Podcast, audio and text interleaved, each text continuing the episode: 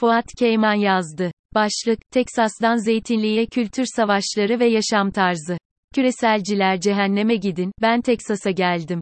Büyük bir kongre salonunu dolduran herkes ayakta, salon alkıştan ve sloganlardan geçilmiyor.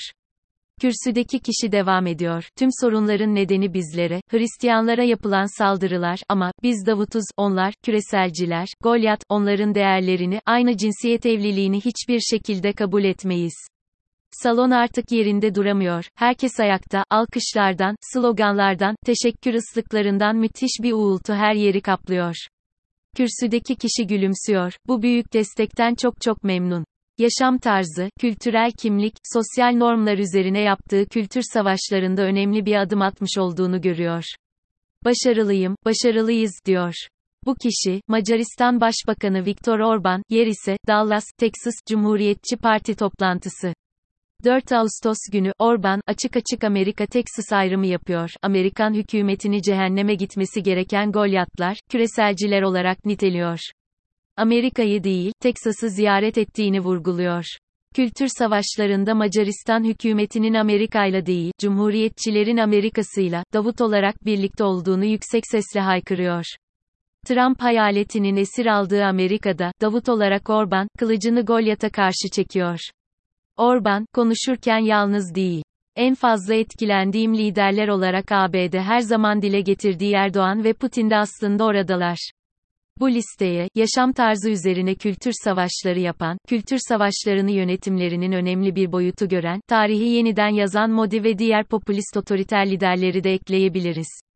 4 Ağustos'tan 10 gün sonra Amerika'da, bu sefer New York'ta, ünlü yazar Salman Rushdie konuşması sırasında bıçaklanıyor. 1988 yılında yayınlanan Şeytan Ayetleri kitabından sonra, İran dini lideri Ayetullah Ruhullah Hümeyni'nin ölümünü istediği fetvasından 35 yıl sonra Rüştü öldürülmek için saldırıya uğruyor. 11 bıçak yarası alıyor. Rüştü yaşıyor ama kendisine yapılan saldırı kültür savaşlarının ne anlama geldiğini, etkisini, içeriğini, boyutlarını da bizlere net bir biçimde anlatıyor. Son yıllarda yerelden, ulusal bölgesel küresel ölçekte güçlenen ve yaygınlaşan otoriter popülizm, otokrat liderler, antiküresel ve ben öteki ayrımında hareket eden dışlayıcı milliyetçilik ve antiliberal demokratik muhafazakar normlar ve yaşam tarzının desteklenmesi, sadece demokrasiden ve hukukun üstünlüğünden sapmayı değil, yaşam tarzı üzerine yapılan kültür savaşlarını da içeriyor.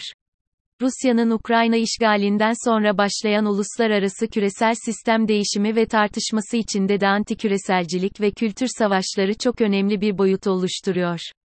Yaşam tarzı, yönetim ve birlikte yaşama normları üzerinden yapılan kültür savaşlarının kültürel hegemonya kurma mücadelesi olduğunu unutmayalım. Bir taraftan, Cumhurbaşkanı Erdoğan'ın sıklıkla, kültürel hegemonya kurmada başarısız olduk değerlendirmesini yaptığını görüyoruz.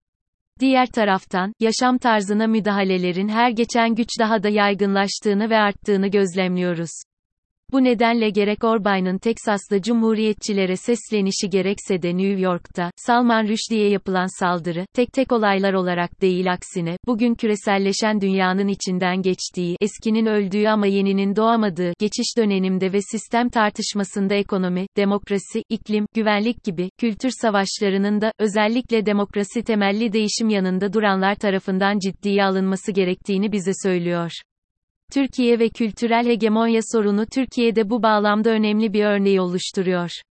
Ağustos ayında, Zeytinli Rock Festivali'ne Burhaniye Kaymakamlığı'nın izin vermemesinden bugüne sayıları 14'e varan kültür, sanat, müzik etkinliklerinin yasaklanmasına şahit oluyoruz. Yasaklama kararlarının hepsi ahlak temelinde yapılan şikayetler üzerinden veriliyor. Hepsi de vurgulayalım, yaşam tarzına müdahaleler ve kültür savaşları kavramının örnekleri. Sanatçılara açılan soruşturmalar ve davalar, kadına ve farklı olanlara uygulanan şiddet ve taciz de öyle.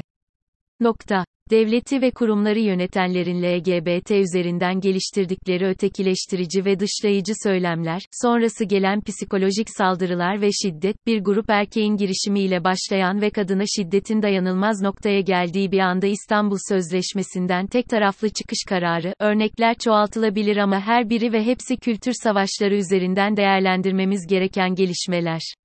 Bir taraftan, Cumhurbaşkanı Erdoğan'ın sıklıkla, kültürel hegemonya kurmada başarısız olduk değerlendirmesini yaptığını görüyoruz. Diğer taraftan, yaşam tarzına müdahalelerin her geçen güç daha da yaygınlaştığını ve arttığını gözlemliyoruz. Erdoğan'ın değerlendirmesi, ekonomi, siyaset ve kurumlar üzerine hegemonya kurduk ama kültür ve yaşam tarzında kuramadık olarak okunabilir. Bu da aslında iki önemli noktayı içeriyor. Birincisi, Erdoğan liderliğinde Türkiye yönetiminin, ülke yönetiminden daha çok ülke ve modernleşmesi üzerine hegemonya, dava, kurma amacını içerdiğini, ikincisi, farklılıklar içinde birlikte yaşamayı değil, aksine, bir kimliğin kültürel hegemonyasını kurmayı ve o hegemonya içinde insanları yaşamaya razı olmaya zorlamayı amaçladığını gösteriyor. Daha da önemlisi, seçimlere hızla giden Türkiye'de, yaşam tarzı üzerinden kültür savaşları, Orban, Modi, Putin, Trump gibi, Erdoğan'ın da hem Cumhurbaşkanlığı hem de parlamento seçimlerinde önemli stratejilerinden biri olacak. Ekonomi, demokrasi, iklim, güvenlik hem ülke yönetimi hem de seçimlerin belirleyici alanları. Kültür savaşları da bu alanlar kadar önemli ve belirleyici. Orban'ın, Amerika'ya değil, Cumhuriyetçi Parti'ye ve Teksas'a yaptığı ziyareti ve David Goliath mücadelesini oturttuğu konuşmasını unutmayalım. Türkiye'de de benzerlerini duyacağız. Başta altılı masa olmak üzere muhalefet partileri, seçimlere hazırlanırken, aday seçimi ve doğru stratejileri ve söylemleri üretmek kadar, Türkiye'ye bakarken, dünyayı da iyi izlemeli ve gereken dersleri almalı, okumaları yapmalı.